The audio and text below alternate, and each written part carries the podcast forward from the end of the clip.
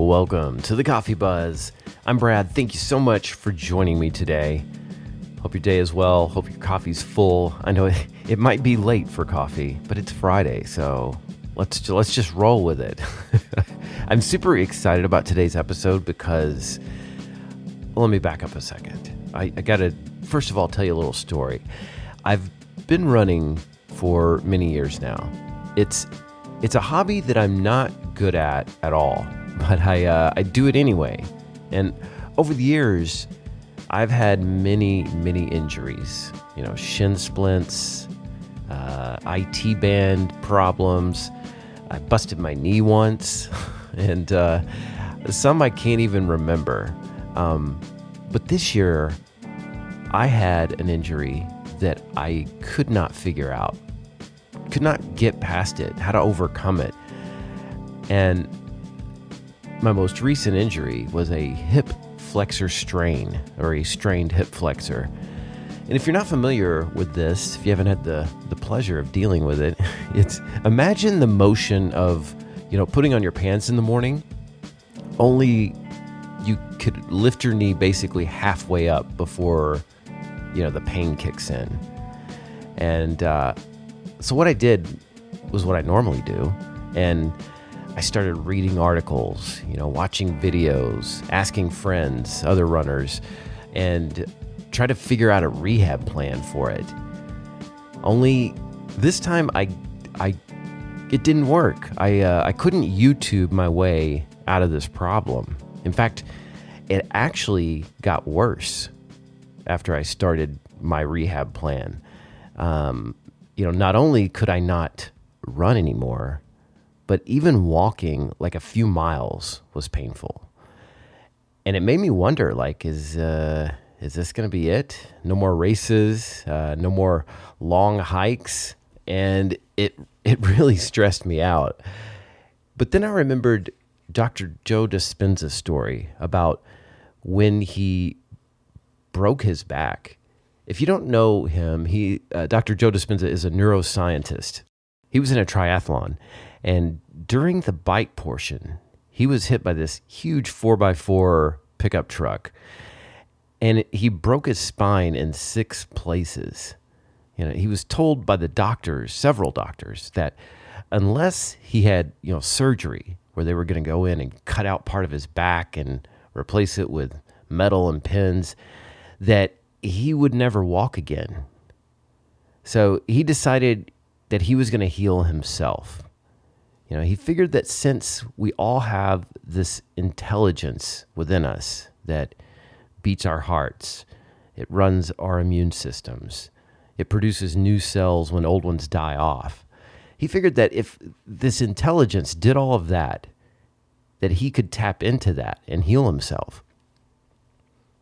And at first, he said it was difficult because he was focused on the accident, you know, and how it had upended his life. You know, he was wondering things like, you know, am I going to have to sell this house and buy, you know, like a new one that's more um, accessible to my situation? Um, was he going to have to close his practice? Just basically all of the problems surrounding this. And it's natural response, you know, when you're faced with a huge accident like that.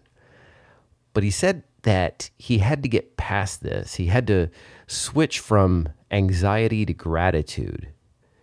You know, our genes are like Christmas tree lights. We can turn them on and off, you know, depending on our environment. And sometimes that can be a physical environment, but most of the time it's a mental environment. And when we are stressed, the body cannot heal itself or protect itself from disease because it's like an army. You know, if your troops are deployed abroad, you, you can't defend the homeland. So he started to focus on gratitude and just visualizing his body healing itself. What he had to do was elevate his mood and become more focused on a potential future than a painful, you know, present or past. So about three months goes by and he started to improve. You know, his doctors were just floored. They couldn't believe that he had done this without any surgery or anything else. And now the guy is back to doing triathlons. So my logic was I figured if Dr. Joe Dispenza can heal his back, I can heal my hip flexor. And what I did was during my Wim Hof breathing on uh, the breath holds, I would imagine my body healing itself. I become very present in the body during those breath holds. What happens is my attention moves from my mind, from all that obsessive thinking, down into the body, and I become very present. As Wim Hof says, let the body do what the body is capable of doing. And I'm excited to announce that yesterday I ran a 5K. Now, I know that sounds like a weird flex, right? Way to go, Brad. You ran a 5K. But this is huge for me. I see it uh, now, I, I see it works.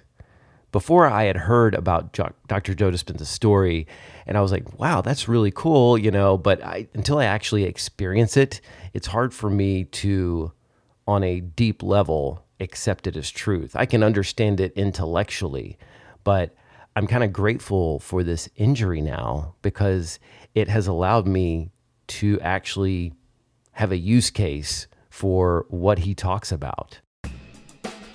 Have you ever healed yourself? What do you think? Is it possible or is this just a placebo kind of effect? Let me know. You can hit me up at the Coffee Buzz Podcast at gmail.com, on all the social medias at the Coffee Buzz PC, and on my website, thecoffeebuzzpodcast.com. I also have show notes. I will link some ways for you to find Dr. Joe Dispenza. He's definitely worth looking into. And as always, thank you for listening.